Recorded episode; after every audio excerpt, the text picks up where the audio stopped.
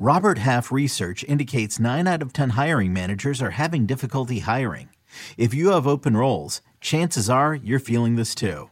That's why you need Robert Half. Our specialized recruiting professionals engage with our proprietary AI to connect businesses of all sizes with highly skilled talent in finance and accounting, technology, marketing and creative, legal, and administrative and customer support. At Robert Half, we know talent. Visit RobertHalf.com today. This episode is brought to you by Progressive Insurance. Whether you love true crime or comedy, celebrity interviews or news, you call the shots on what's in your podcast queue. And guess what? Now you can call them on your auto insurance too with the Name Your Price tool from Progressive. It works just the way it sounds. You tell Progressive how much you want to pay for car insurance, and they'll show you coverage options that fit your budget. Get your quote today at progressive.com to join the over 28 million drivers who trust Progressive. Progressive Casualty Insurance Company and Affiliates. Price and coverage match limited by state law.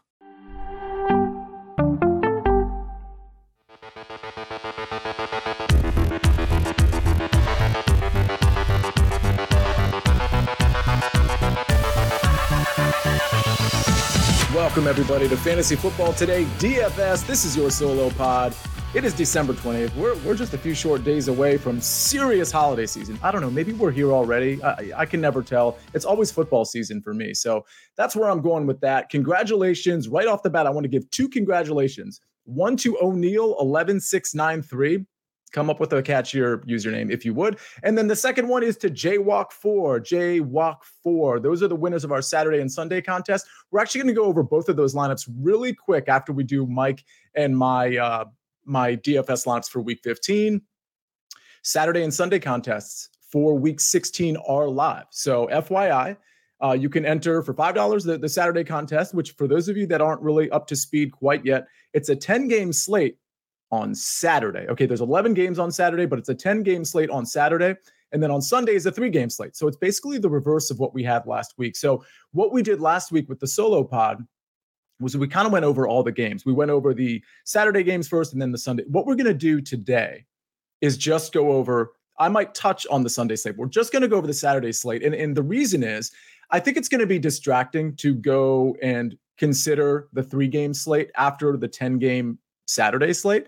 So we might touch on the, the three game Sunday slate during our game by game preview, which of course I do with Mike McClure. But for now, we're just going to talk about Saturday. These are the games that are coming up next for the main slate, the Saturday slate. That's 10 games we're going to go over. Um, the last thing here is we're going to do our uh, our lineup recap. We're going to do, my, I should say, the first thing we're going to do our lineup recap right now and then we're going to launch into the early look. For those of you that are new, we're going to launch into our early look. Oh, I remember what I was going to say. The last thing is if you're in here, Mike, I see you, hit the like button. Bring your friends, have them hit the like button. And by the way, anybody that's in the chat, if you haven't already reviewed the podcast, it certainly helps me if you do. So go to Apple or Spotify and go ahead and review. Hopefully, you'll hit five stars. Maybe you'll give a five second description of, of why you like the podcast. Um, I got a funny, I got it before we get up, and we can pull up my cash lineup, Zach, if you would. But I got a, I actually got a a DM or a tweet, I should say, from somebody in, and I'm trying to remember his name. I think it was Magnesium Mahomes, and he almost placed fifth in the Milly. Part of the reason he didn't place fifth in the Milly is because he had a split of Isaiah Pacheco and Jerick McKinnon, and he tweeted at me in, in a very nice way, mind you, and basically told me I, I ended up switching some lineups off McKinnon to Isaiah Pacheco, you know, presumably after listening to our show, because I was pretty big on Isaiah Pacheco last week. So was Mike. And uh, if he had just left McKinnon in there, he would have finished fifth. So if I get time, I'm going to pull up his lineup. But, you know, there's, listen, those are some of the things that can happen. You know, the reason I liked Isaiah Pacheco last week, as everybody knows, is we thought we were going to see a positive game script. So we were going to maybe see a little less of Jerick McKinnon and a lot more in the third and fourth quarter of Isaiah Pacheco. It turns out we saw a decent amount of Isaiah Pacheco, but not quite as much because the game was so super competitive all the way to the very end of the game. What happens with the Kansas City Chiefs when they're in competitive games? Everybody sits and McKinnon plays. That's just how it works because he is the most reliable and most dynamic running back that that team has. Credit to Jerick McKinnon. I mean, he keeps showing up. And, you know, we didn't play him last week. But, you know, fortunately, Magnesium Mahomes did play some Jerick McKinnon. So he had a pretty good week. And I think he finished second place in our Sunday contest behind uh, Jay Walk 4. So let's uh, Jaywalk. Is that like jaywalking? I'm, I'm curious what, what that name is derived from. Maybe it's just a coincidence. It's the lawyer in me. For those of you that don't know, I practiced law for 13 years. I was a trial attorney. Still am an attorney. I just don't practice anymore. Um, now I do this. How cool is that? Anyway, maybe some of you, my dad didn't think it was very cool. Now that I think about it, but maybe some of you listening think it's cool. So give me your thoughts in the chat if you would. Here's my cash lineup. It ends up cashing. It was just a $25 double up. This is one of two cash lineups I had. Um, the other one had Dak Prescott. So if you recall on Thursday and on Tuesday, I, I basically told you who my cash game quarterbacks were going to be. It was going to be Justin Herbert. It was going to be Dak Prescott. I thought Justin Herbert was going to have a much better day. Just the game flow was very different than what I conceived of. The Chargers are just kind of a, I mean, is there a more fraudulent team than the Chargers this year? I mean, no disrespect, but you've got this great quarterback. You've got a healthy team, at least right now. You, you know, they do have injuries on the defensive side, but we thought their defense was going to be a lot better. I mean, you could so easily expose the Tennessee Titans through the air, especially knowing that you have Keenan Allen and Mike Williams healthy. It just to only score 13 DraftKings points. I mean, granted, he passed for over 300 yards, but two interceptions. One of them was amazing. If you haven't seen the interception that the Titans got before halftime, oh boy, please go back and watch that. Just YouTube it. Just eh, whatever descriptor you you put in, uh, you'll find it. It was so. It was I think the best interception I've ever seen. So Justin Herbert here starts off my lineup at 53% ownership. So no surprise there on the ownership. Derrick Henry, 46% ownership. Alvin Kamara, 51% ownership. You see a trend here? I'm playing all the chalk plays. It's part of the reason this lineup cashed, right? Because my dud and Justin Herbert, well, more than half the field had him, right? So that's doesn't really hurt me that bad. Ja'Marr Chase at 30%. Excuse me, Ja'Marr Chase at 34%. Zay Jones at 30%. So he really got a lot of love uh, here. You know, I think in tournaments, I was more inclined to play Christian Kirk, although I did play some Zay Jones, as you'll see later. But Zay Jones at 4,900 certainly was a valuable play, over 100 yards. So he gets that bonus as well. Chris Moore at 70%, no surprise there. And again, he didn't have a great game. I mean, his activity was great. He was participation was great. His targets were what we thought they would be. He, the production just wasn't there for Chris Moore. So um, that didn't hurt me because two thirds of the field, actually more than two thirds of the field, had Chris Moore. And then I had Evan Engram at only 4% that was a price thing. To be honest with you, I would have played Dalton Schultz if I had the 4,400 to play Dalton Schultz. You all know how much I loved him. I think he was in the tournament lineup that I'm about to show you, but I just ended up landing on Evan Engram, and it, and it did help me. You know, 14 points isn't bad. Pierre Strong, I, I had made a decision, uh, basically incorrectly, that I was playing Pierre Strong everywhere because I didn't believe that Rhamondre Stevenson was going to be the guy against the Raiders. I thought it was either a decoy or that he could aggravate his injury or that he would only be on the field for, I don't know, 30 to 40% of the snaps. I was clearly wrong there. The good news is for my cash lineup and my tournament lineups, having a $4,000 Pierre Strong allowed me to do a lot of different things, namely get Derrick Henry, Alvin Kamara, and Ja'Marr Chase in a cash lineup. Obviously, Kamara didn't really pay off, but you know that's what it'll and and Justin Herbert because frankly if I if I pay up off Pierre, Pierre Strong maybe I get Dak Prescott instead. Of course, Dak Prescott had a better game, but you have to understand I'm going into this with a certain preconceived notion of what I think Justin Herbert and guys like Alvin Kamara are going to do. So that's my cash lineup. Nothing special. Patriots defense. I really liked the Patriots defense last week, uh, going up against the Raiders. And this is this is nothing special. Like I say it every week. I had some duds in here, but the duds I had were basically around 50% owned, if not more and the the high end plays like Derrick Henry came through. Zay Jones was a big one that came through, and I had a I had a good defense that came through. But look, I only have three fire emojis here, and this lineup cashed. And, and for the record, I think 152 in this contest. I think there was maybe maybe a thousand people in it. And I'm trying to remember twenty five dollar double up single entry. And I was firmly within the cash. Like you would think I was just on the edge, but no, I, I'm pretty sure I was like, you know, covering it by by a few points there. So yeah, we can move on to the next lineup. But again, uh, cash cash lineups are still cashing for me this this late in the year. I know some people like Mike, for example, they don't like to play cash lineups um, this late in the year. They're just doing mostly GPPs, but I've shown you I only do one or two cash lineups per week in terms of the variations, and uh, this is the one I had predominantly uh, going, and it, it worked out just fine. So I encourage everybody to keep trying to maintain your bankroll by putting in some cash lineups there. Let's pull up Mike's GPP lineup as I as I retweet this podcast. If if you guys are on Twitter, um, you know, you can retweet it too, by the way. Um, you can hit the like button, you can review, but you can also get on Twitter and um, some of you some of you posted your lineups from last week, some successful lineups. So I was really happy to see that. But don't be afraid to go on my page with the Fantasy Football Today page and and like the posts and, and retweet those things as well. Okay, Mike's lineup. He told you what he was doing, right?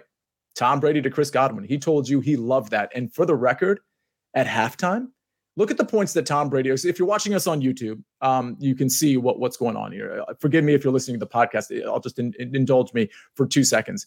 Tom Brady and Chris Godwin, they, they have a total of 45 points here. That's basically what they had.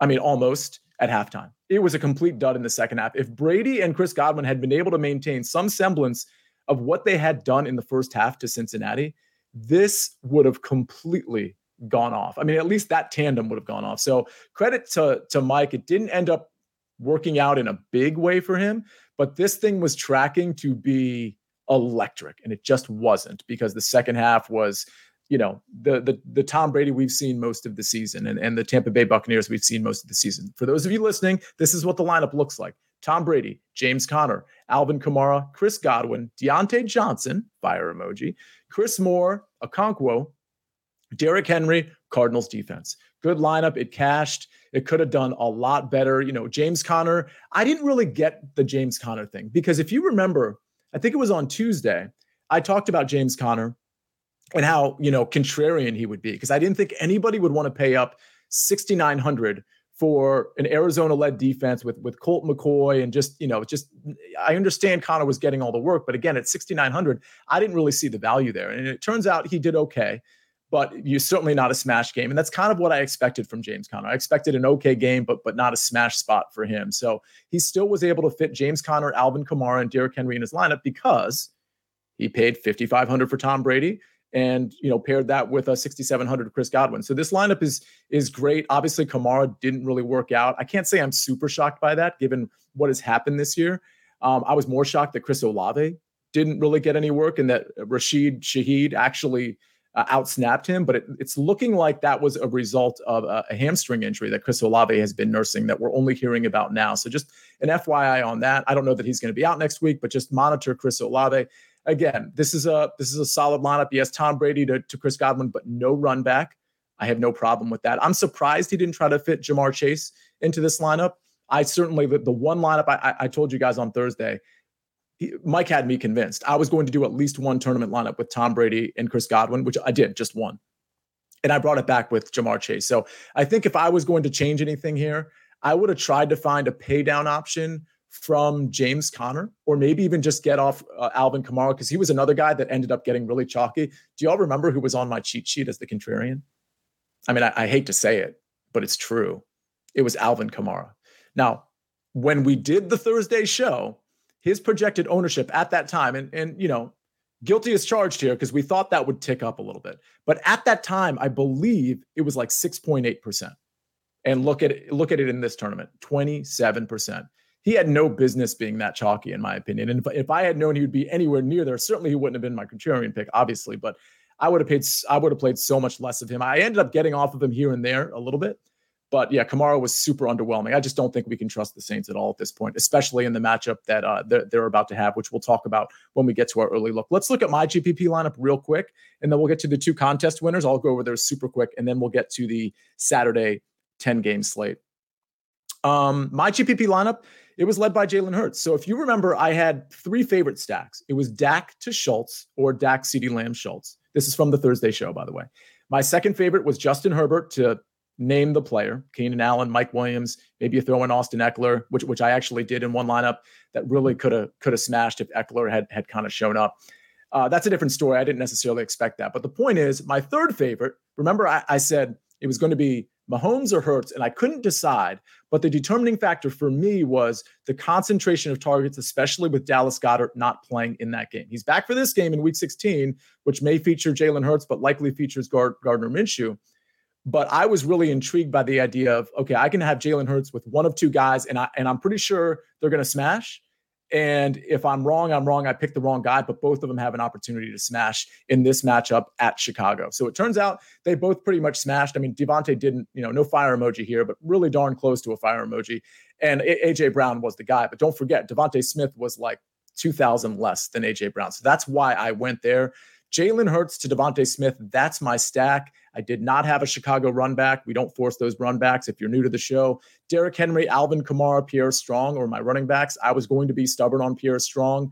I ended up being a little too stubborn on Alvin Kamara. I really wish I had gotten off of that because I was really close to getting off of that once I learned that his once I started to realize that his ownership was really super rising. So uh, Zay Jones, I was able to get that, and it's mostly because you know I, w- I wanted to play Christian Kirk. But I can't afford that when I'm playing Jalen Hurts to DeVonta Smith with Alvin Kamara and Derrick Henry. So you, you, you get what you can get. So I ended up kind of like fortunately landing on Zay Jones here. Then I have Chris Moore, of course, Dalton Schultz, complete dud. Very, very big surprise to me. And then you see that Patriots defense again. So um, solid lineup. It, it, certainly had a little bit more potential if guys like Kamara and Schultz had shown up. But, you know, this this is a lineup that cashed. So I, I was happy. It wasn't actually my best tournament lineup. Um, I had a different tournament lineup with Jalen Hurts that uh, I think scored 177. But this lineup just seemed a little bit more consistent because this lineup had Dalton Schultz. It seemed a little bit more consistent with um, some of the plays I had recommended. I mean, all of these guys Derrick Henry, Alvin Kamara, Jalen Hurts, DeVonta Smith, Chris Moore, Dalton Schultz, Pierre Strong. Literally, those were all guys I told you I was going to play. Zay Jones, I was kind of on the fence with. It was between Zay and Christian Kirk as a run back in the Cowboys stack specifically, but I ended up getting him here. So um, happy with this lineup. Could have been a little bit better, but we can move on. Let's go to our Saturday winner. I wanted to touch on the Saturday winner because it was a three game slate. And I just want people to see what this person's uh, construction was like. Again, this is the O'Neill fellow with a bunch of numbers after his name 11693. Uh, Josh Allen to Diggs. So remember, we thought there was going to be a lot of snow, right? Well, we did leave open the possibility. I talked about it on Tuesday and Thursday that you know the weather changes, right? And we're, we're going to have some weather issues to discuss for for this slate coming up too. And the snow didn't end up falling until the fourth quarter. So, and, and it wasn't super windy. So, anybody who played the Buffalo Stacks, and I wish I had played more of them because I was on the front end of this being like, hey, let's play let's play the bills. Like people are going to be you know slamming in those dome game guys which which listen i get but it's a three game slate. How do we get different on a three game slate? There's not many ways right? So one of the ways is to take some of these some of these bills and dolphins guys and get off some of the dome chalk. I mean i, I i'm all for playing the good conditions but on a three game slate you have to get different really good way to get different. And by the way you're getting different with the best quarterback in the league? No offense patrick mahomes or jalen hurts. I don't know the best the best fantasy quarterback in the league is that even true? That's Jalen Hurts. Okay. The point is, Josh Allen to Stefon Diggs. Love that. His running backs are Raheem Mostert, Dalvin Cook, just two running backs, Michael Pittman, KJ Osborn. Wow. That worked out. KJ Osborn. That was somebody that Mike mentioned on the Thursday show for the record. So hopefully um, that that KJ Osborn play was the result of Mike McClure. Dawson Knox. So it was a double stack with Stefon Diggs and Dawson Knox. Um, all of them worked out. Dawson Knox, man, I, I kind of made fun of him like two weeks ago and he's been on fire ever since. So apparently he watches the show, and I gave him bulletin board material. So you're welcome. Uh, Donovan Peoples Jones in the flex spot, um, certainly a, a, good play, good value there at 5100. And then the Bills defense, which didn't do O'Neill any favors, but who cares? He has Josh Allen to Stefon Diggs. Josh Allen at 12% on a three game slate. Think about that. Like it doesn't make any sense, but it does, right? Because we were so afraid afraid of the weather. So these are things to kind of like lock away for for future, like especially when it comes to snow. Like we really shouldn't. We should be worried about wind I don't think we should be worried about snow. I think the perception is like, oh my gosh, all the snow is going to be piled up on the field. Like that is extremely rare. They take care of the field. The snow has to be falling in clumps during the game for you to see a lot of snow on the field. We see that like maybe once a year. One game per year, we we we see some sort of snow dump during the game. But um, worry about wind, which we have to worry about this week. Don't worry about snow. Okay, let's move on from this lineup. Good job, O'Neill, on this three game slate. You absolutely uh, crushed it. Let's go to our FFT DFS Sunday winner, which is Jaywalk 4. Jaywalk 4. 184.80. By the way, our FFT DFS contest, it's live right now for Saturday. For those of you late joining us, and it's live um, for you to uh, register for on our Sunday one, too. The, the Sunday one's only 100, 100 um, entries because – I just think all the interest is probably going to be on Saturday. That one's 200. So hopefully we fill both of them, but they're both live. So register for both so your name and your lineup can be up here as well. We've got Jalen Hurts naked. No issue with that. I mean, I you know again concentration of targets with with Jalen Hurts. So in this case, I would have actually played him with DeVonta Smith or AJ Brown, but this is the guy who finished first. So, what, what, you know, what do I know? Derrick Henry and Tony Pollard. I thought Tony Pollard was a pretty sneaky play on this slate. Didn't end up working out, but but I don't mind that play at all. Zay Jones. Okay, we got a big ticket guy right there to pair with Jalen Hurts. Uh, Chris Moore, Rashid Shaheed very interesting at 4%, 3,200. Mike might have mentioned him as well. I, I, can't remember if he mentioned Shaheed or Shi Smith with Carolina, but either way, really great play here. It, I was shocked when I saw the snap count between Shaheed and, and Chris Olave. And again, I I think it's be, it's partly because there was a hamstring injury with Olave. One of the props I was two and one on Sunday with my props, my NFL props from the early edge. The prop I lost was Chris Olave over 59 and a half receiving yards. He ended up landing on 53. And I'm I'm I'm watching the game flow and I'm like, mm, I don't understand why he's just not getting more targets. And again, I think he might have been nursing an injury, but the sheet call was great. Travis Kelce, Uh, obviously, I have no issue with that. Interesting that you went Jalen Hurts to, and, and then you had Kelce because obviously Mahomes was 8,100. So you could have afforded Mahomes there too. But again, we've talked about how these sort of non correlated lineups or like, you know, the, especially in a 200 person contest, like you don't you, like treat a 200 person contest like it's a cash game basically. But, you know, most people would have done the Mahomes to Kelce thing. And he opted to go Jalen Hurts, knowing that Jalen Hurts was going to probably consume a lot of rushing yards and had some touchdown equity. Turns out he had three rushing touchdowns after a pretty terrible first quarter, by the way, where it was like, ah, how much is Jalen Hurts going to score this week? And then he just went off from the second quarter on. So nice lineup. He had uh, two tight ends, Travis Kelce, Greg Dulcich, and the Patriots defense, which I knew knew and loved as well. So great lineup from uh, Jaywalk for uh, hopefully both Jaywalk and O'Neill. Let's see if you can run it back. Let's see if you can repeat this week. We got two slates, so let's try it again. And we are going to go to our 10 game slate. But before we do that, hey, Zach, do you mind coming on real quick? You know, we're Commanders fans, Zach and I. And I tweeted obnoxiously about not obnoxiously but like ad nauseum uh, about uh, how, how things went down in that giants washington game. And again thanks for indulging us. Like we need to we need to get this out right? So if if i bugged you on twitter sorry. But zach i was listen washington didn't play a great game. You could certainly argue that they deserved to lose the game my issue was I'd like to see it play out. You know, it's funny because the score two weeks ago when they played was 20 to 12, and Washington comes back and ties the, you know, ties the score at the very end. Like we literally had the exact same scenario that was heading to overtime, an epic battle, NFC East, basically a playoff game for both teams. And it didn't just get stolen on one play, it got stolen on back-to-back plays, back-to-back terrible calls. And I guess my my question for you again, everybody indulge us. We're going to get to the the early look on on week 16 in a second, but what was your reaction? And are you in the camp that hey, we got to fix this problem, or are you in the camp that it's like, well, this is human error. It's kind of part of every sport, and and let's just move on. You can't have human error when billions of dollars are on the line. Correct. You got you got to get this fixed. And I and I like I know I don't know if it's the officials that are like they just want to stick to their word to kind of like like uh, show their dominance but you official can't be the reason a team wins or loses a game. I know there's a lot of opportunities throughout the entire game that Washington did not do that put them in that position. But the fact that he's throwing a flag on McLaurin after McLaurin saying, Am I lined up correctly? And the guy's going like yeah. this, and he double checks and goes like this. And as they're about to snap the ball, the guy reaches in his pocket. Like th- that's a little, little suspect. And then the one right after it, guy was hugging um, yeah, Curtis Samuel. Uh, uh, uh, no, it was uh, oh, it was it was Curtis Samuel actually. Yeah. yeah, you're right. It was Curtis Samuel. We don't flag that. Like, come on, you got to have it both ways. Like, if you, if you and then plus, the, even the guy on the, the broadcast was saying it. The the former official saying, I don't know what this is. Dean Blandino from Fox the next day saying that shouldn't have been a flag. Everybody's saying it's not should be a flag. So why yeah. why is how, how, come this official doesn't have to talk to the media after the game and face scrutiny and just moves on? What if this, yeah, what that, if one flag is the reason Washington doesn't make the playoffs? Yeah, that, that's interesting about the accountability part. Even Terry McAulay after the broadcast, which most people probably just turned it off, but Terry McAulay came on to the broadcast with, I think it was Troy and Buck. I can't remember who was announcing the game, but no, that like, was um, Tirico and um, Collins. Oh, there you go. Thank you. And so he was like, yeah, it was definitely pass interference, which of course we all knew. It was blatant. It wasn't just pass interference, it was holding before the pass interference. But he's like, I would, and, and Terry McAulay is a pretty conservative ref, in my opinion. And not only did he say it was PI, but he said, I would have never in my career called the illegal formation on Terry McLaurin. I would have never ever called, especially after him checking with him. So, yeah, for those like, I'm not a conspiracy theorist. I'm, I'm not in the camp that like it's bad. It's just bad officiating, and there's there's no reason why we should be having this. The, the, the biggest one a couple right. years ago is that was the Rams and the Saints, right? And with the Nickell Robey-Coleman, the, the no call, and then they yeah. say, okay, we're going to institute. You can you can now challenge uh, uh, pass interference but you're going to challenge it, they're still going to deny it and it's going to stick to the call. So they got rid of the rule.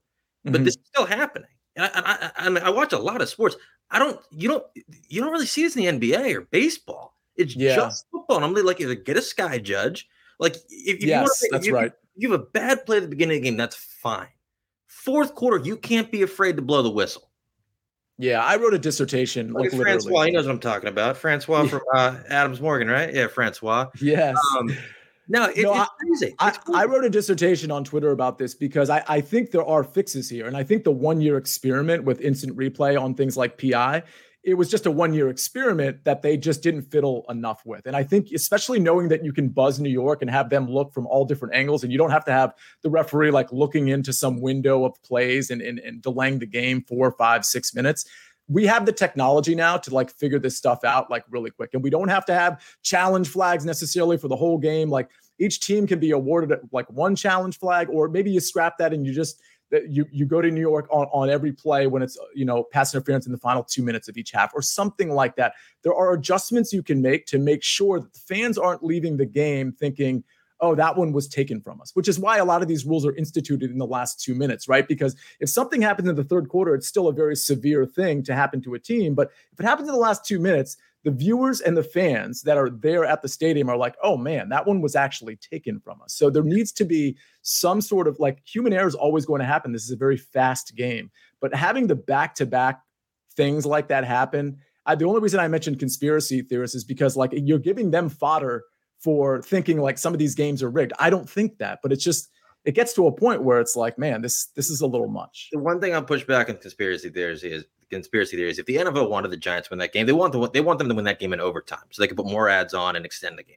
They don't want the game to end right there. Um, I mean, they got four quarters out of it. I'm just yeah. saying, like the way the way the side judge pulled out the the flag on Terry McLaurin. That was very suspect. I if think. you zoom zoom in on that, it's like, yeah. wait a minute, man. Like, what yeah. are we? What if, is happening? If this is like Dotson, they're calling a flag on, or just some random guy, and they're like, "Oh, the guy messed up." Terry McLaurin knows where he's supposed to be on the field.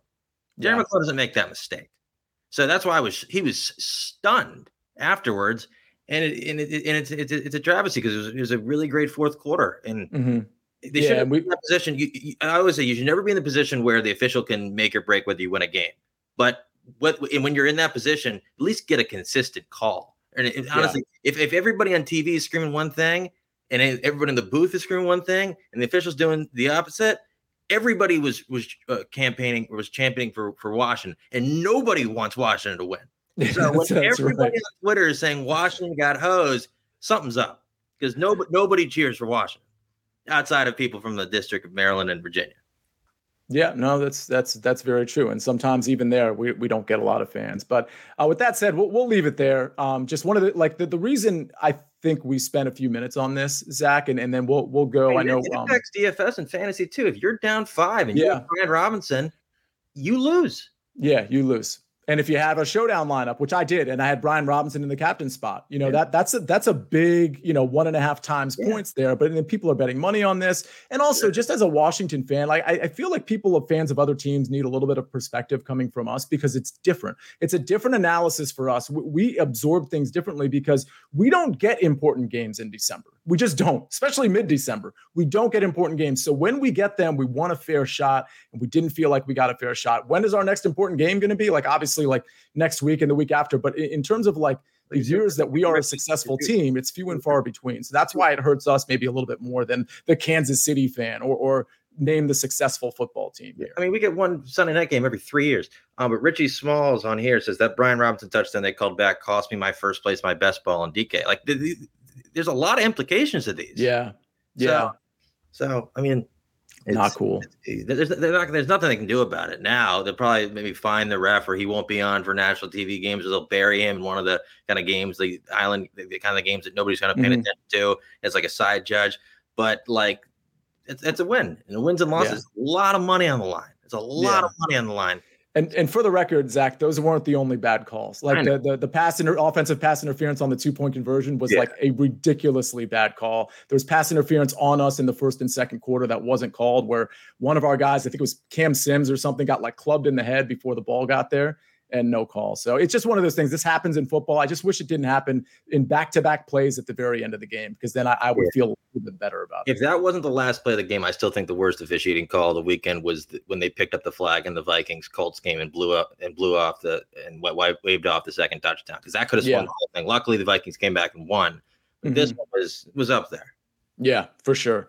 All right, so that that's enough of that. So, by the way, Richie, thank you for commenting in the chat. He says NFL wants nothing to do with Dan Snyder. Well, that's that's for sure. Richie, thanks for being in here. Tobin, I see you. Donnie, Francois, um, Chargy sixty five. I see you. Mike Chavez always in here. Mike O'Neill. Oh, Mike O'Neill, are you are you the one that we were talking about who won the DFS lineup. I, I think you must be the the O'Neill that won our FFT DFS contest. Okay, we're going to talk about the early slate. Uh, excuse me, we're going to take an early look at the Week 16 slate, the 10 game slate on Saturday. But first, you all are going to come back after this break because we're going to hear a word from our partners.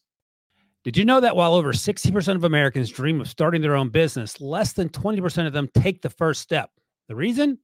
Building a business is tough. Tailor Brands is simplifying the business journey. From launching and managing to growing your business, Tailor Brands isn't just another tool, it's your online business partner from launch to success. With Tailor Brands, building your dream business becomes an effortless experience. Their comprehensive platform guides you through every step, ensuring you have everything you need in one place. From LLC formation to bookkeeping, invoicing to acquiring licenses and permits, and even setting up your bank account.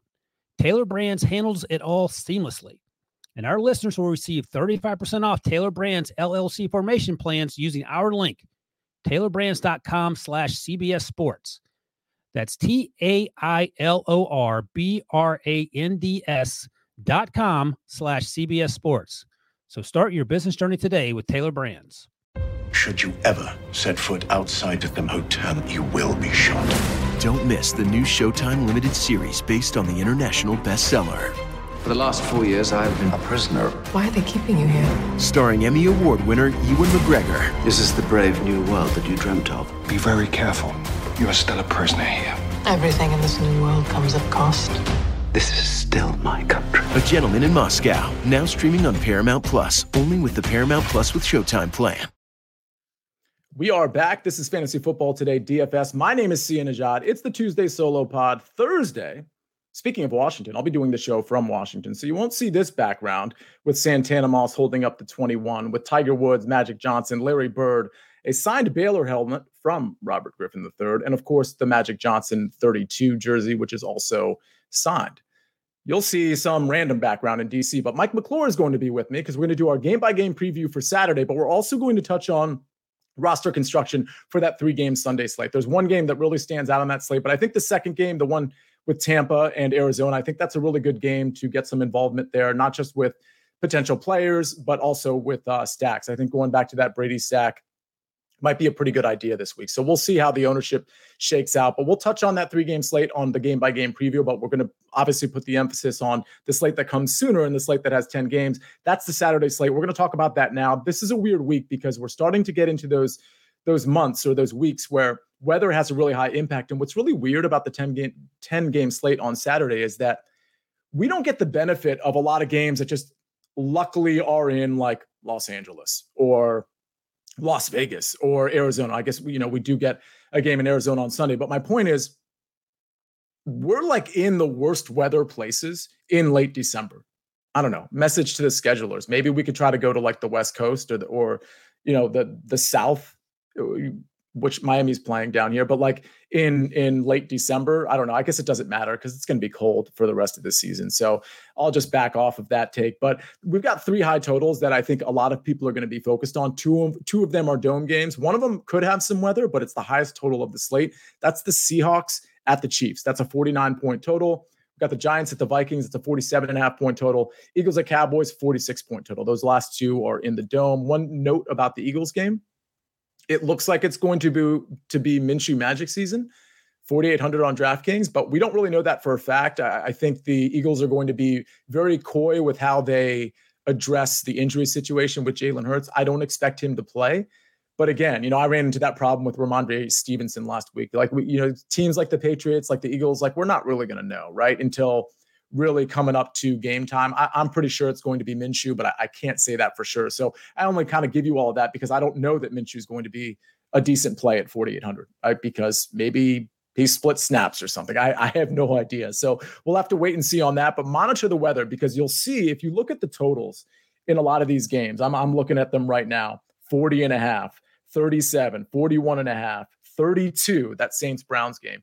A lot of these have like major weather implications. The Browns game in particular has a ton of wind. We're, we're talking about sustained winds in like the 20 to 30 mile per hour range, like gusts that can be way ahead of that. And, and two teams that haven't done a great job scoring, especially the Cleveland Browns. So, my advice from a weather standpoint, because that's not the only game. Like it's going to be freezing in Kansas City. It's going to be freezing in Tennessee. There's might be some wind there. New England, Chicago. Like there's there's a lot of games that have for sure freezing temperatures with wind chills that are potentially below zero. But there's also going to be wind.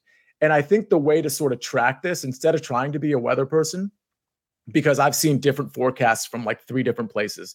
Um, track the totals because Vegas is tracking the weather too, right? I say Vegas as almost like an old school term. The sports books are tracking the weather as well. So if we're nearing game time on Saturday and you see this this Chiefs total that's still hovering around 49 or right now it might be 48 and a half, whatever it is, then you could be pretty confident that the sharps aren't hammering the under because we got a super windy game. Okay, so like know that when when the line for those of you that don't gamble, when the when the line is set, if all of a sudden there's reports that like it's going to be super windy, they're not going to be able to throw the ball around and all this stuff, money's going to come in on the under, and that that line is going to adjust. If it adjusts like one point or one and a half points or two points, not a big deal because we're still talking about 47. If you see this line all of a sudden plummet to which it won't, I, I'm guessing, to like 45 and a half and then 45 like okay we, have got some issues with the weather so just i'm not talking about just the kc game uh, versus seattle i'm talking about all the games like monitor the totals because that's going to tell you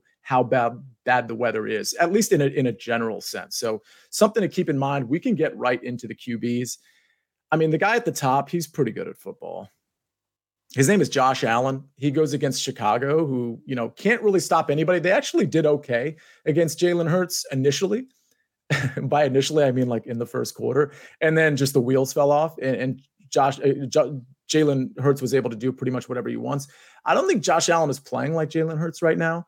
Uh, so I, I'm not I'm not exactly super super confident, but if the weather's okay in this game, Josh Allen at 8,500 makes a lot of sense. And I think he's probably a decent pivot off of Patrick Mahomes because, again, there's only so many games that people are going to want to play, especially want to play their quarterback. And that Mahomes game you know, against Seattle, like Geno Smith is going to be somewhat popular. Patrick Mahomes is going to be somewhat popular.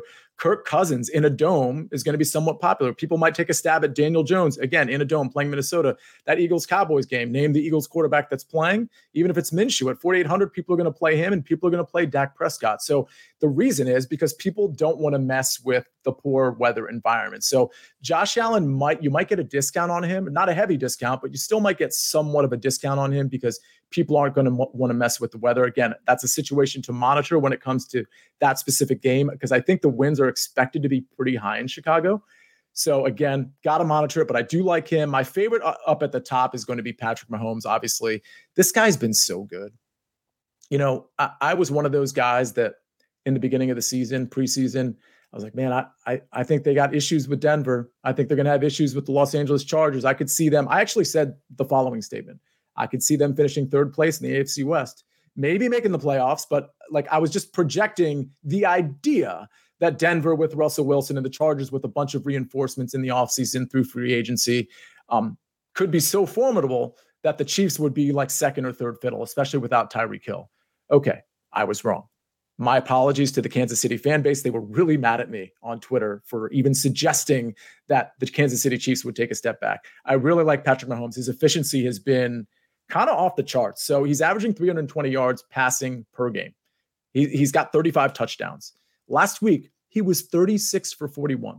Travis Kelce, Juju Smith Schuster, they each had 10 targets. Anybody want to guess how many drops there were between those two guys? Maybe you want to type it in the chat. I'll try to stall while somebody tries to guess. How many drops between those 20 targets? How many drops do you think there were last week between Juju Smith Schuster and Travis Kelce?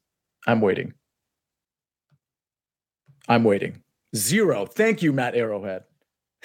Arrowhead. I know it's Arrowwood, but every time you're in the chat, I got to call you Matt Arrowhead because every time you're in the chat, we're talking about the Kansas City Chiefs for some reason. I know you know that because it comes up every single time. Okay, my apologies. Matt Arrowwood, no drops. He says zero.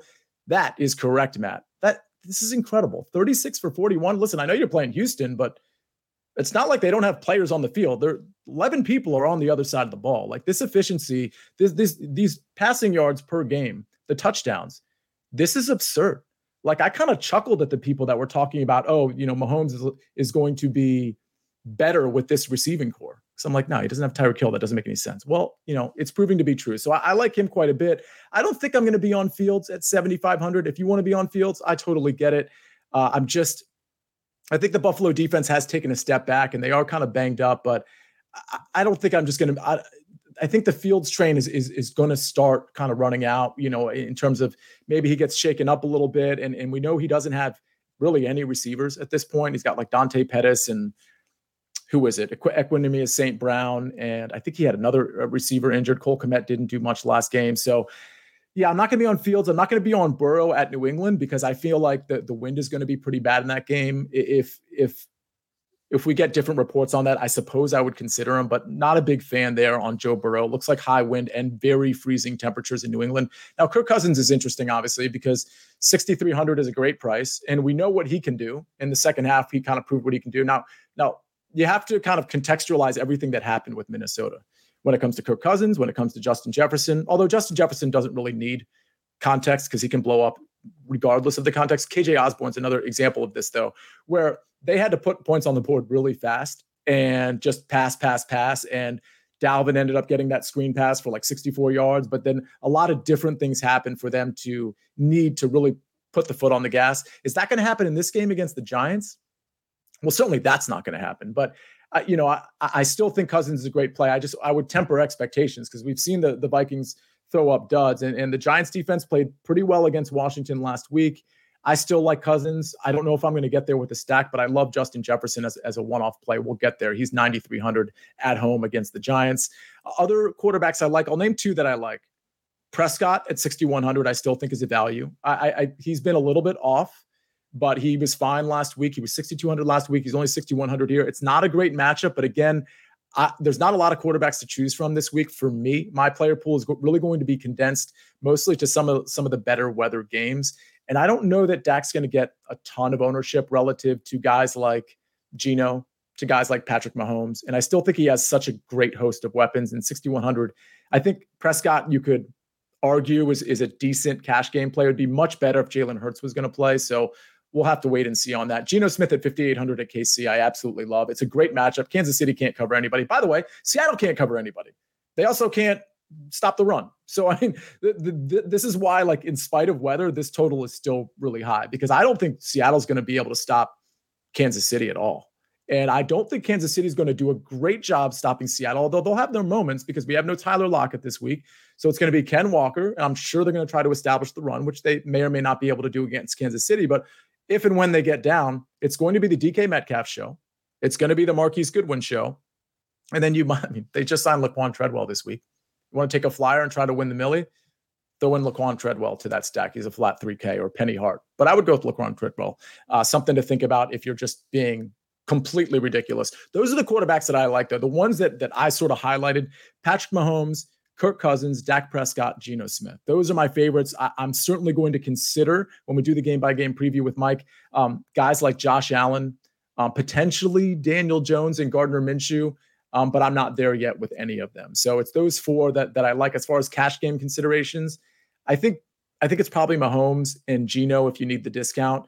I would also consider Prescott. Um, Cousins is probably not going to be a cash game option for me. Let's move on to uh, running backs. And if you guys have questions, oh, so Richie Small says Minshew chalk week. Yes, maybe for cash if we know. I think Minshew is a good cash game play. If we know that Jalen Hurts isn't going to play. But again, you do need to temper expectations a little bit because when he has come in in the past, he's been good. But unless forced to pass, they're not going to pass. Now they might be forced to pass because Dallas might put up some points, And frankly, the Dallas defense is, is really banged up. We know the Eagles don't really love to run the ball, regardless of who the quarterback is, but they do they do run the ball a lot more, like just conventional running when it's when it's the Gardner Minshew show again, unless they're pressed. So something to consider. But yeah, I think if Minshew is the quarterback at 4,800 in in a high scoring, good environment game, uh, he makes a ton of sense, uh, especially in cash games. So we'll wait and see. I'm, I'm curious to hear Mike's opinion on that on uh, on Thursday. Do you think Diggs will do better this week? Man, I think I saw a stat from Fantasy Football today. They tweeted out that I think they tweeted out that over the last two weeks, Diggs is the 44th uh, rated receiver. I tweeted that out today. It was wild. That, was that you, Zach? I tweeted that out today. It was wild. 44 wide receiver 44 of the last two weeks. Yeah. So so funny story. I missed. Um, I fly out to Vegas uh, every year to do uh, one of my fantasy football drafts. We call it the League, and it's modeled after the show The League. So we do the draft the Wednesday before the Thursday night game out in Vegas every single year. Well, I had Cooper Kupp and Stefon Diggs as my, my first two round picks. I made it to the playoffs. Only four teams make the playoffs. It's a different setup, and I had Diggs. Uh, and it and it didn't work out. I also had Rhamondre, and I didn't put him out there because I was afraid of the ankle injury. So I ended up losing by like ten points on a two on a two week cumulative score. So all I needed was Rhamondre in the game, and I, and I would have won. But Diggs did not do me any favors whatsoever. It's funny because the other guy had Josh Allen, so I thought I'd be able to sort of like at least you know maybe temper Josh Allen with some Stefon Diggs points, but it all went to everybody else. None of it went to Diggs. So that's just the way fantasy football goes sometimes. But anyway, we'll go to. Uh, running backs now. There's a guy at the top. Well, there's two guys at the top I like. I, I don't know that a ton of people are going to play Christian McCaffrey. And that's because we conceive of the Washington defense as pretty formidable against the run, and they are. Uh, but they've also had some, you know, reasonably easy matches uh, matchups on defense just in general over the over the last few weeks. I mean, the last two weeks against the Giants, um, you're not really scaring anybody with the passing game. I mean, you got Saquon, but just in in in, in whole terms, you know, that offense isn't really scaring anybody. So they've had some easier matchups, but I think Christian McCaffrey, especially against a good defense, is is going to be targeted a ton, just like he was in the first quarter last week, where he got like six targets for 30 yards, and they just kind of went away from it. He was running between the tackles a ton. Kyle Shanahan has no problems giving Christian McCaffrey a ton of touches. Like I thought Jordan Mason was going to work in a little bit earlier in the game. He came in very at the very end of the game um, and, and ripped off a, a huge run, but the long story short here is that it's Brock Purdy at, at, the end of the day, and they are going to utilize Christian McCaffrey in a big way. Quarters one, two, three, and four. And I don't know that Washington's going to be able to push the Niners too much, but I think McCaffrey might end up being a decent pivot off of Derrick Henry because everybody wants a piece of Derrick Henry. Why wouldn't you? He's 8,600. He's at home against the Houston Texans. It's going to be a cold, windy day in Tennessee, and it's going to be the Derrick Henry show.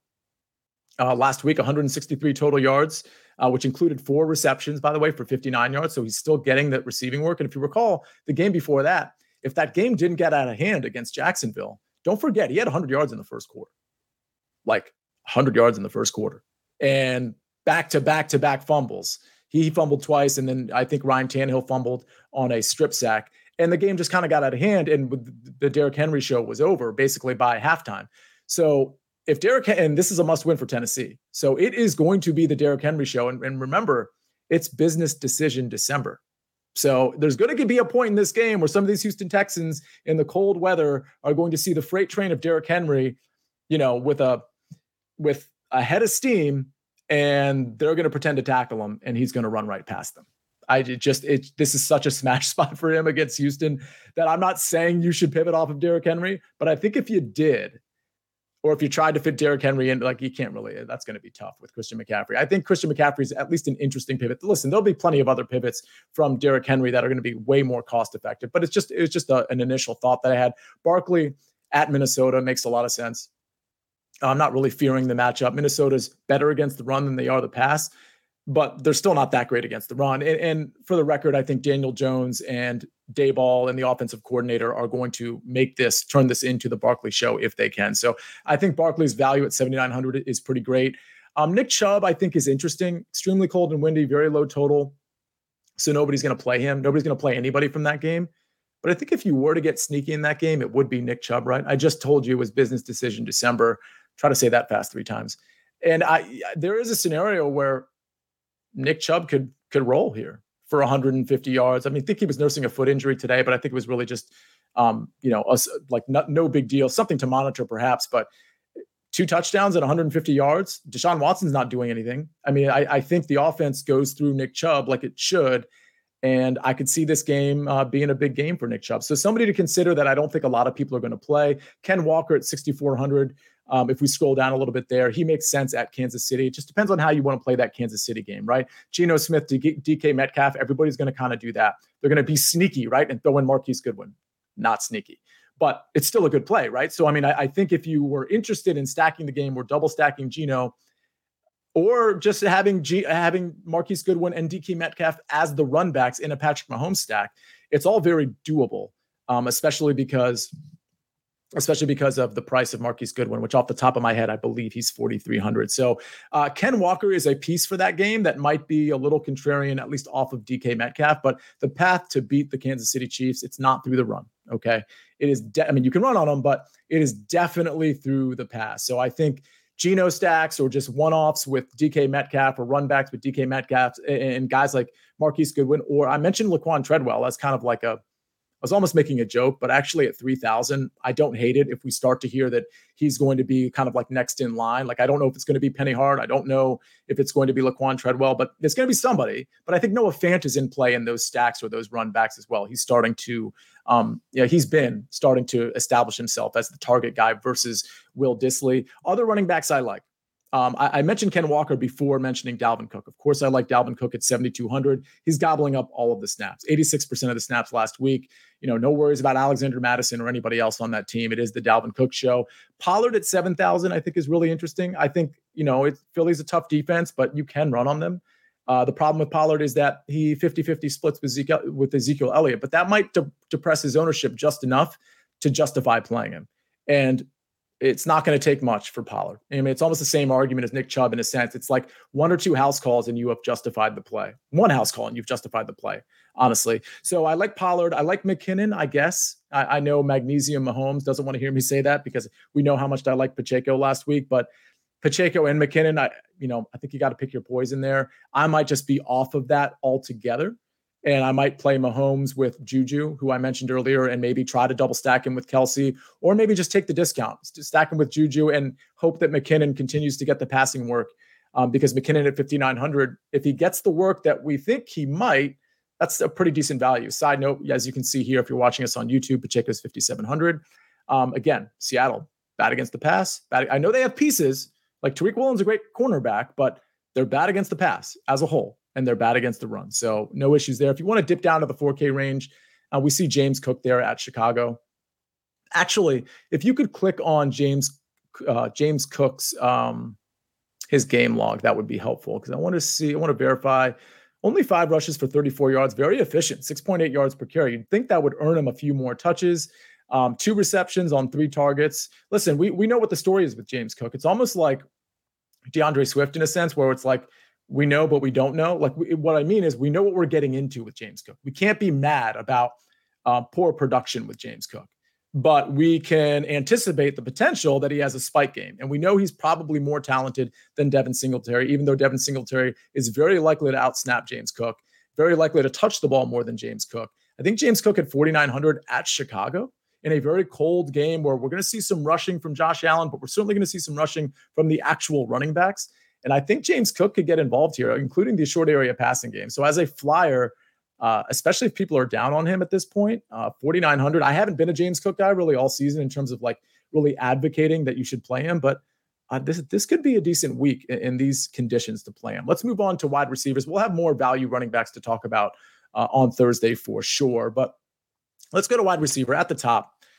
I mean, what, what, do we say about Justin Jefferson? So I do a show on the early edge. Well, I do a lot of shows on the early edge, all the primetime football shows, Thursday night, Sunday night, Monday night football. I do those with prop stars, Jonathan Coachman, usually Mike McClure is on those shows with me, um, and others from the early edge. But prop stars, uh, he and I and Dave Richard from Fantasy Football Today and Coachman do a prop show, which I talk about all the time on this show, um, four o'clock every Friday. And it's been the last three weeks in a row where prop stars, who is a great follow and, and basically the best prop guy I've, I've ever met in terms of uh, especially NFL props, but he does everything. He does all the sports. He's been maintaining and he's been managing to sneak in. He thinks Justin Jefferson You ready? Is everybody ready for this? He thinks Justin Jefferson may end up being the best receiver of all time. Let that sink in. And here's here's the messed up part. Let it sink in and then once it sinks in, uh, isn't it possible? This guy is a monster. I mean, he was a monster at the at the end of his stint at LSU, just a touchdown machine, and he's a monster now. Listen, I'm not saying he's the best receiver of all time. Like there's a guy named Randy Moss that's really good. Uh, Jerry Rice, of course, for those of you that are a little bit older. I mean, I, I think Terrell Owens is is up there. It's just his attitude that keeps him kind of um, depressed. Though there's so many great, great, great receivers. In fact, in the chat, type who you think the best receiver of all time is. I, would want to get some opinions there. But Justin Jefferson at 9,300 what's not to like? You're facing the Giants. This this is a great matchup for for Justin Jefferson. Um, I'm not going to play Stefon Diggs, Diggs, but if the if the weather ends up clearing up, I think a Josh Allen to Diggs stack certainly makes sense. We know there's other guys emerging, particularly guys like Dawson Knox. You could play Josh Allen naked. I mean, Stefon Diggs hasn't done anybody any favors, but I will say this: if the if the wind isn't too bad, people aren't going to want to play Stefon Diggs. Like they've they've sort of had enough. And you see Justin Jefferson right above him, Ja'Marr Chase and AJ Brown right below him, Amon-Ra St. Brown, CeeDee Lamb in dome conditions. So if if the wind isn't a problem, I mean, ownership's not going to be high on Stefon Diggs. It's just not. So I mean, th- this would be maybe the time to just hope Stefon Diggs has a Stefon Diggs game with like eight catches and, and two touchdowns.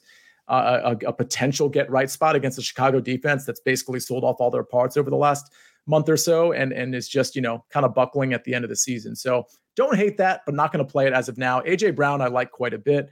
What's not to like? I know Mike McClure is probably going to like him too. 8100 at Dallas. Problem is Gardner Minshew, right? So I, I do think if Gardner Minshew was the starter, I think I would revert back to liking AJ Brown versus DeVonta Smith. Last week, I just loved the value of DeVonta Smith versus AJ Brown, but this week, I think I'd probably revert back to AJ Brown, just a big target, the quick slants. I think Minshew's going to want to get it out fast, avoid some of the Micah Parsons esque pass rushers.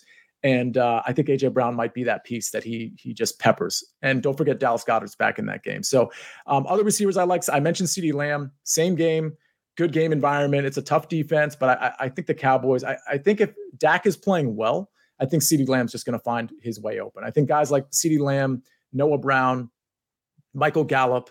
Um, I probably should have put those in reverse order. And Dalton Schultz. I think they're all in play with Tony Pollard, not so much Ezekiel Elliott for me. So uh, it's going to be Tony Pollard. I might have a Dak stack with guys like CeeDee Lamb. Maybe I go back to Dalton Schultz, who's 4,200 instead of the 4,400 last week. So I think there's a value there. DK Metcalf at 7,100. Everybody's going to like that. I mean, uh, what's not to like? He is the receiver. Geno Smith is very efficient. DK Metcalf is already his favorite target. Obviously, there's going to be a lot of attention paid to DK Metcalf, but this is the Kansas City defense. Like, I'm, I'm not super worried about the attention being paid to DK Metcalf, but I do think guys like Noah Fant, Marquise Goodwin, and maybe some of those flat 3K guys um, may enter into the conversation here as a supplement to DK Metcalf. Not, not as much a pivot from him, but that's certainly in play as well. Um, DeVonta Smith, I mentioned at 6,600. Don't like him as much as AJ Brown, but 1,500 less, you, that's not going to hurt you. Juju Smith Schuster, caught 10 to 10 targets last week. Um, over the last two weeks, by the way, this is not a flash in the pan. Over the last two weeks, he's had 21 targets. He's caught 19 of them. So the targets aren't a flash in the pan, and the efficiency is not a flash in the pan. So if you're stacking this game, we we now have whether Mecole Hardman comes back or not. Like I'm not worried about these guys. I never was. Mecole Hardman, Sky Moore. Like okay, great. Juju Smith Schuster, Travis Kelce. That's who he's passing to outside of the Jerick McKinnon game, which has happened in back to back games. Is going to happen a third game? My money is that it's not going to. But I think if you're going to stack Patrick Mahomes, Juju Smith Schuster is a nice discount off Travis Kelce, but you could certainly go both ways and, and, get both of those guys in your lineup. Maybe you run it back with DK Metcalf. That starts to get really expensive. So maybe you you consider correlating there with with maybe one of those discount options like a Marquise Goodwin, who is set to step up and frankly is a better receiver now than he was three or four years ago when he was just considered a deep play threat and a track star, which he was, by the way, an Olympian, I believe uh, he's starting to the route running starting to be pretty good here. So I, I, think this guy's learning on the job, and I think he's a legitimate receiver at this point. I think he has been for a couple years now. We're just finally noticing that right now. Adam Thielen at 5300 at home against the Giants. I'm not mad at you if you want to play that. A lot of people will go to KJ Osborn, which makes plenty of sense. But you know, you want to join the party or you want to be at a different party? You know what I'm saying? And so I, I, I like KJ Osborn. I like the value for KJ Osborn, who I'm trying to see what maybe we can pull up what his price is because I think it's pretty low. Oh, there it is, 4,500. Uh, that's a great value, and he's certainly m- more of a sort of a deep play threat or a catch and go threat than Adam Thielen. But Thielen at 5,300 doesn't bother me at all. Um, Slayton at 5,200 at Minnesota, he is the guy. There's other guys there. Richie James is, is a pretty great value, in my opinion. Uh, Hodgins is a great value. Hodgins is 4,100. Richie James is 3,900. Between those two, I prefer Richie James. But Slayton is the guy, and, and Minnesota's defense is bad, secondary in particular. So this could be a spike game for Slayton. You're getting him for 5,200. And, and this is a game that's going to be stacked like pretty well because of the conditions, because of the game environment. Um, I, you know, if you were doing this, will be very conventional. But if you were doing a, let's say, Cousins to Jefferson stack, and you don't even need to stack it necessarily, but if you're doing a Cousins to Jefferson stack and you run it back with Slayton, like that's like a perfect kind of easy, conventional kind of routine uh, stack you can have. You could also have skinny stacks where you don't have Cousins, and maybe you could even go like Dalvin Cook and Justin Jefferson, maybe, and and you run it back with like Saquon. You don't you don't usually want to correlate two running backs, but uh, some of the correlation rules, frankly, this year, they, they don't really seem to be in play. If you want to do that, go for it. Hopefully, obviously, Dalvin Cook's getting it through the rushing only and not through the pass like he did last week. Because if he's getting it through the pass and Justin Jefferson's getting it through the pass, passing game, um, it's probably a great game for Cook Cousins, obviously. But yeah, if you if you're going to have two potential pass catchers, maybe you want Kirk Cousins in there, something to uh, something to consider. But I think this is a very stackable game, and I think Slayton is definitely part of that conversation. I think Richie James is definitely part of that conversation. I think Saquon's part of that conversation. Other discount options: Chris Moore at 4,700. Uh, the production was down last week. The the targets were there the the snap count was there. Chris Moore continues to be a good play if the game environment is good from a weather standpoint. So that's again one of those games we need to take a second look at when it comes to Saturday morning and make sure that weather is not an issue, wind in particular. If the wind gets above like 20 miles per hour, I think that's cause to be like somewhat concerned. And, and I'm talking about sustained wind, not gusts. Like obviously, gusts, if you got sustained winds at 20, you might be looking at gusty winds of you know 30 to 35 or whatever it is. So I'm not a weather person. I'm just kind of putting it out there. You do want to monitor the wind in particular. Cold weather, not as big of a deal for me unless it's really, really cold. And there are some games that are projecting to be really, really cold. So we just got to keep our eye on it. But the cheat code is to look at the totals in Vegas and make sure nothing's plummeting. If nothing's plummeting, like for example, in that KC game, then it's probably going to be all systems go because no sharp money's coming in on on those unders because of, of weather concerns. I mentioned Gallup at 4,200. Uh, certainly, he's a fine play. Noah Brown's 3,600. If you want to try to get pieces there, that's fine. It, it, it's a you know, you're taking a stab. Noah Brown was pretty good last week, six for nine, uh, 49 yards and two touchdowns. Is, is, is that going to happen to Noah Brown again this season? Probably not. But at 3,600, am I willing to speculate that it might? Maybe. It's a tough matchup against Philly, but maybe 3,600 is it's not much to overcome in terms of getting that fire emoji. Um, t- tight ends. Let's go to that real quick, as I know we're getting up to an hour, and I'll look at the chat before we get out of here to see if there's any questions in there. Appreciate you all in the chat, and uh, let's see. We got twice as many people watching as we have likes, so it's kind of the end of the show. It's probably not as big of a deal to hit the like button than it than it was maybe at the beginning, but go ahead and hit it for me if you can. I do appreciate it. And again, review the podcast if you can. And if you're new, as in if you showed up in the last 20 minutes, our FFT DFS contests for Saturday and Sunday are wide open. And you can hear our analysis on each game for Saturday and Sunday on our game by game preview on uh, this Thursday uh, with Mike McClure. Tight ends, Kelce's at the top. Uh, I actually I don't play a lot of Kelce usually, but this would be a pretty good week to play Travis Kelce. Seattle can't cover the tight end. Like it's one of like three or four teams that it's like, yeah, they they just they choose not to cover the tight end. I think I think it's just something that a preference of theirs. So I think Kelce makes a lot of sense here in Mahomes stacks. I, I think you can throw in Juju into those stacks and, and run it back with with one or two uh, Seattle guys, especially this week. If you think that if you think ownership is going to be condensed on like three ish games, three or four games, then at the very least you want to get a little. You're probably pretty aggressive with your stacks, or at least different with your stacks. And I think a three two, like a, a Mahomes to two pass catchers and, and then two guys on the way back for Seattle, I think that's pretty aggressive.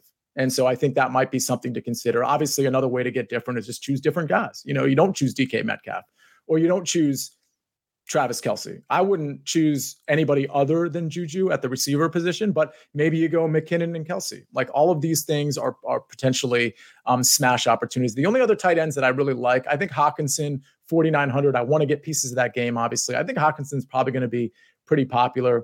that's fine. I mean, I think he's a good play. Dalton Schultz at 4,200, probably some sour taste in people's mouth at this point.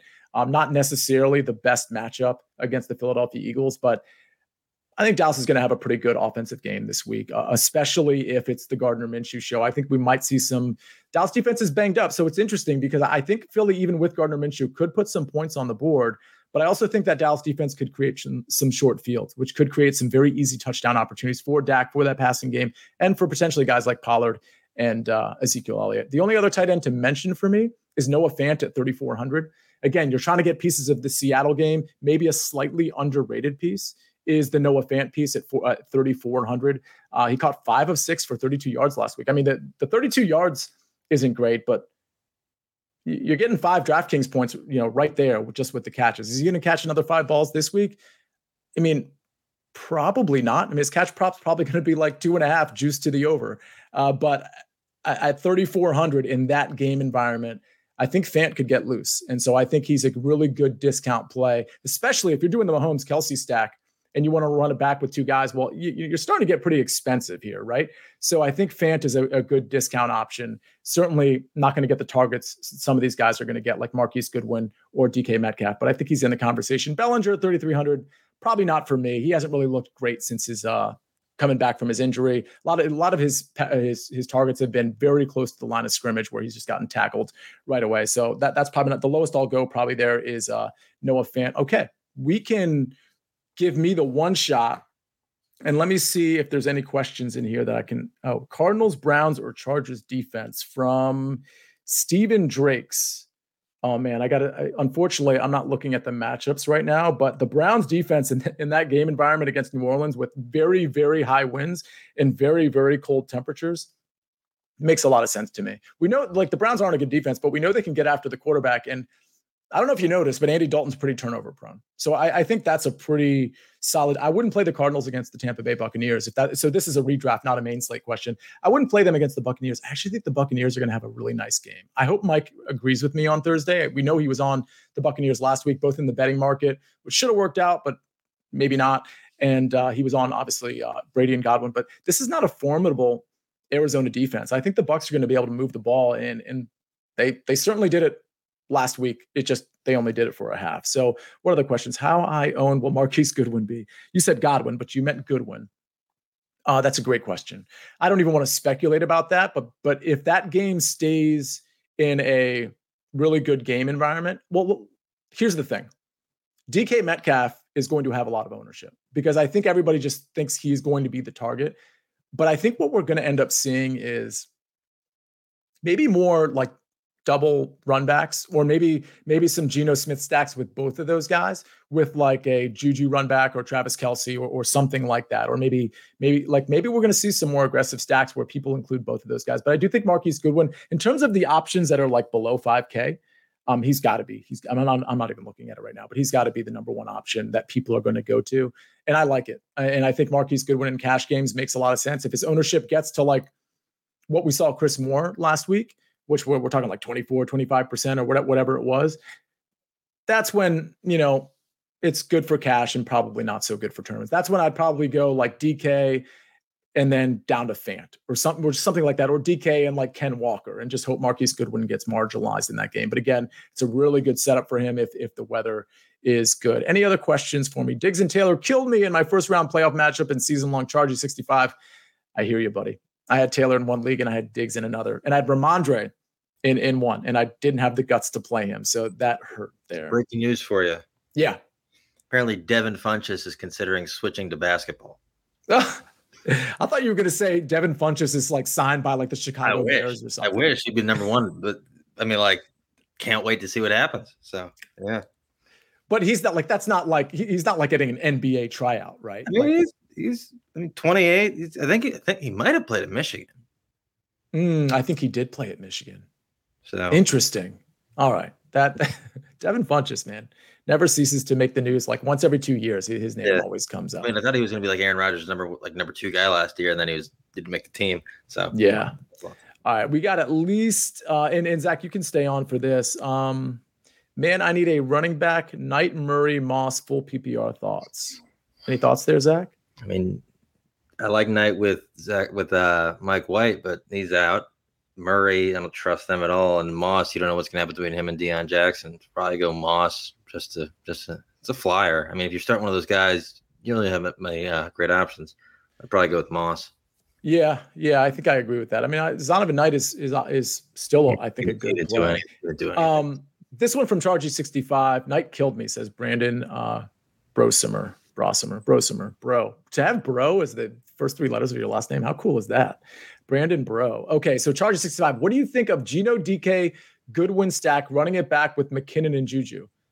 lets you get CMC or Henry. I, I love that. And actually, I think I we specifically re- like this must have been okay. So I, we specifically referenced this uh, exact stack just a few minutes ago. So I, I don't. I think that's a great stack. Uh, Geno, DK Metcalf, Marquise Goodwin, and you run it back with McKinnon and Juju. Absolutely love it. And you're saving someone like Juju's a pretty great value at 5,800. McKinnon certainly remains a good value if he continues to get the production he's getting, or at least the usage he's getting. And then Geno, we know his his target share is pretty condensed. You know, obviously Lockett's out, but Marquise Goodwin likely takes that place. I don't think they're gonna they're gonna run out a lot of Penny Hart and Laquan Treadwell. So I think it's really those two guys are gonna get the majority of the targets with like Fant and Dissly kind of sprinkled in there. So Chargy 65, I think that's a great stack. And I think it's a little different because some people will come off McKinnon this week. Some people will play Travis Kelce. Some people will play just Travis Kelce and not two guys. Like so, there's you know, there's definitely going to be lineups that have that that uh, double stack with Geno, but I don't know that there's going to be a ton that have those two run backs. So I, I think it's uh, I think it's a great play. I think that's a great. And if it allows you to get Henry or CMC, and it, CMC really makes your lineup different there. By the way, I I don't know that I have the guts to not play Henry, but since that's a game that a lot of people are going to have pieces of. If you go the CMC route, I almost want you to make two lineups, right? One with CMC and one with Henry and just see how it plays out. Because from an ownership standpoint, that CMC one will be able to pass a lot more people if Henry just kind of has an average game. And uh, obviously, if CMC goes off. Okay, let's see. Before Jack, go ahead. I don't think Jack Del Rio knows how to slow down Christian McCaffrey, so I'm all in on CMC. Make six. And you know the, the thing is, is is Kyle Shanahan. You know it's it's as if like they're playing in the final game of the season every time. And you know, whatever, you got to win games. There's only so many games that you can play. And maybe I'm just too much of an advocate of like, hey, these guys need like a little bit of a break. But it was the CMC show until literally like almost like the last play of the game where Jordan Mason sprung one for like, you know, 60 yards. So it's just it's interesting because they got to win these games. And uh, CMC is their ticket to doing it, especially if Brock Purdy is your quarterback. Goff or Trevor Lawrence hurts Lawrence. down, shaking my head. Lawrence, I think, is number three over the past month. He's been incredible. You, you got to go. They don't, they don't even run the really run the ball anymore. It's just just let it letting him uh, let, letting it fly. Uh, you got to go Lawrence there. Mm-hmm. And Chargy sixty five says, "Sorry, I was working and I missed that part of the show." Chargy, no need to apologize. I love that you're in here all the time. I love that you're in here while you're working. That's awesome. I won't tell your boss. I appreciate you being in here in all seriousness. Uh, Dennis says Fields, Tua, or Lawrence, week 16. I like Tua this week. I think it's going to be the best game of the weekend um, with um, Dolphins and the Packers. And, uh, plus, it's in Miami, good weather. The, the whole slate this weekend is going to be horrible weather. That's the one game I, I think Tua is a big game. I don't disagree with that at all. I, and, and, this, yeah, this this could be a great game for them. I'm, I'm trying to remember some of these matchups. Oh, obviously the Bears are against the Bills. Yeah, I'm not yeah. sure. I'm not sure the Jags are playing, but uh, I like Tua a lot this week. Right.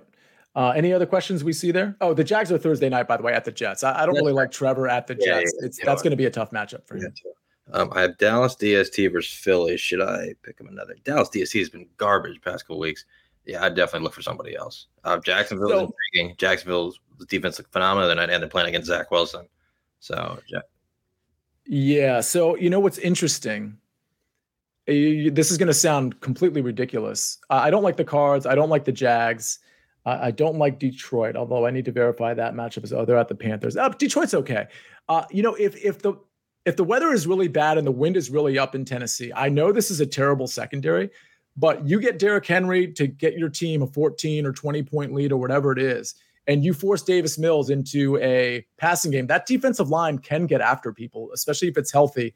And and I, I could see Tennessee causing some turnovers. I think they're a sneaky defense in DFS and and in redraft. The thing about Dallas, what you don't want to do is drop them and then find out Gardner Minshew's the quarterback. Because I respect Gardner Minshew, but I I think I would be willing to play Dallas over all of those guys if uh, if Gardner Minshew was the quarterback. So to me, I would keep an eye on Tennessee, particularly with the weather, and I would uh, I would still kind of roll out Dallas, Purdy or Tom Brady instead of Hurts. Purdy. Uh, you know, I think it's Tom Brady for me. Really? I think Tom Brady's gonna. I think he's gonna feast on Arizona. Now, what does feast mean in the in the the new context of what we think Tom Brady is? I think like I don't think they're going to need much from Purdy. I think the defense is going to be really good for San Francisco. I think Christian McCaffrey is going to do a ton. I, I, I, you know, on my prop show, which I'm doing Friday, I might even look at Purdy's um, pass attempts and completions because I don't think he's going to need to pass the ball a lot in this game. I think it's going to be very close to the vest. A little bit of what we saw yesterday from the Packers Rams game, where it's a lot of long possessions. I think Tom Brady is going to, I think it's at least two touchdown passes for Tom Brady. We know his passing attempts is always in like the 40 to 50 to 55 range. So I would take the upside with Brady there. Yeah. Uh, Anybody else? Hunter Smith Schuster. Probably kind of kind of leaning Connor. Kind of been really good with the past. Yeah. Don't I think Hardman might be back this week. And I think Juju, I mean, like Juju before he got hurt was fantastic, and now you got McKinnon. I think it's number two, number one, number one running back for the past two weeks. Fantasy is Jerick McKinnon. He's getting all these targets. Juju's now back like in that flex territory. Kind of leading Connor. Yeah, those are both great plays. I almost wish there was another play I could consider so that I could like take that that third player out. I think they're both great plays. Connor's volume has been great. He does have a tough matchup against Tampa, but I think my lean would be Connor. But in DFS, I love the value of Juju Smith Schuster, especially if the weather holds, which as of now it looks like it's going to when you look at the uh, the total that's still up on this game. Yeah. Uh, anybody else? Looks like Jorge Alfonso. Yeah, that's the last one. We can do this one. Jorge. Okay, we'll do this one and we'll get out of here. Go ahead and read that one out, Zach. It's Jorge Alfonso. I'm not even trying to pronounce Sepulveda Cadena. Um, Keenan Allen, Mike Williams, Christian Watson, Michael Pittman, Zay Jones, DJ Moore. Not don't just get rid of DJ Moore. Probably Zay Jones. He's been incredible of the past couple weeks, even though he's got a tough matchup against the Jets. Mm-hmm. Um, probably Christian Watson and Aaron. I know Aaron Rodgers kind of pissed off. He messed up on that route last night and he wanted to get the touchdown. It could be a big Watson game. Probably Keenan Allen. Yeah, um, I I do like Watson against Miami a lot. Uh, I like Keenan Allen. So to me, it's between. I, I don't think I'm going to play Zay Jones because Really? I, I do think it's a tough matchup. Um, if it's PPR, Zay Jones is, is more in the conversation. To me, it's between Mike Williams and Pittman. Uh, I think I would go with Mike Williams and just hope the Chargers like go off. I mean, it's a 46 and a half point total on Monday Night Football. You the good news for you is I would keep that third spot open for Mike Williams or Pittman. The good news is you can make that decision on Monday. Like, so just like wait and see, kind of see what happens with the Colts and the running game. Um, the conditions are going to be great for that game. So I would, I would make sure you get a lot of that game. I, I like that a lot. And let's do, let's do two more. Ultra on prime time again. Oh yeah. They're on prime time again, Monday night football. That's interesting. That's that's just what just uh, how the only reason they're doing that is so they get Jeff Saturday on Get Up. Um, no, yeah, they got to get the get the Patriots off national TV. I'm tired of seeing the Patriots and get the Colts off national TV. It was fun, and then they just started getting obliterated. Yeah. Um, real quick, Albert and Chris, let's answer these. Although I don't think I have an answer for Chris here. Um, oh, for for uh, Albert, I do. Wilson or Aaron Rodgers? Yeah, that's Rodgers. And Aiyuk or Zay, full PPR. So Aiyuk Zay, Washington. what would you say? Aiyuk's playing Washington. Their secondary. Yeah. It's a nice matchup for Aiyuk, but I don't know how much volume he's going to get. I actually think I lean Zay there. How about you, Zach? definitely Zay. he's, All he's right. been remarkable. And also, if if if you get if uh, Sauce stays on Kirk predominantly, I think Zay can, they can move him around. But we'll- yeah, I think they are going to move Zay around. I don't know that Sauce is going to shadow ultimately, but uh, yeah, I think Zay's he's he's really shown up with the target. So I, I think he's going to get more volume than Aiyuk, and that's usually what I look for. So give me Zay Jones there. It looks like there's some more questions, so we we can't go any longer than we already we already are. But uh, I will say the fantasy football today, guys, we'll have some live streams going. I Zach, they might have one later tonight, right? I'm not sure. Yeah, but I'll be answering the questions on Twitter all week. I answered like That's right. 600 So- weekend. So yeah, send them my way. A hundred percent. Yeah. And, and and if you want to tag me in them, feel free. Um, but that's Zach at Z Brook, by the way. For those of you that are listening, Z as in the letter Z and Brook. It's really super easy. Mine is at Sia Nejad. for those of you that are listening and, and not already following. Shame on you, Chris. You're welcome. Thank you for thanking us. You don't need to thank us. We need to thank you for being in here. So we really appreciate being part of the solo slash duo pod. It's me and Zach today. And on Thursday, it's going to be me and Zach and Mike McClure for our game by game preview. We'll touch on Sunday as well, but we're certainly going to go through the entire Saturday 10 game slate. Really looking forward to it. Let's monitor the weather. Let's have some fun with these stacks. Experiment experiment with them right now. Just see what stacks you like that you know might be a little different than the conventional 2-1 stacks or like that everybody's going to be on. So um, have some fun with it. Register for our FFT DFS contest, and we will see you on Thursday.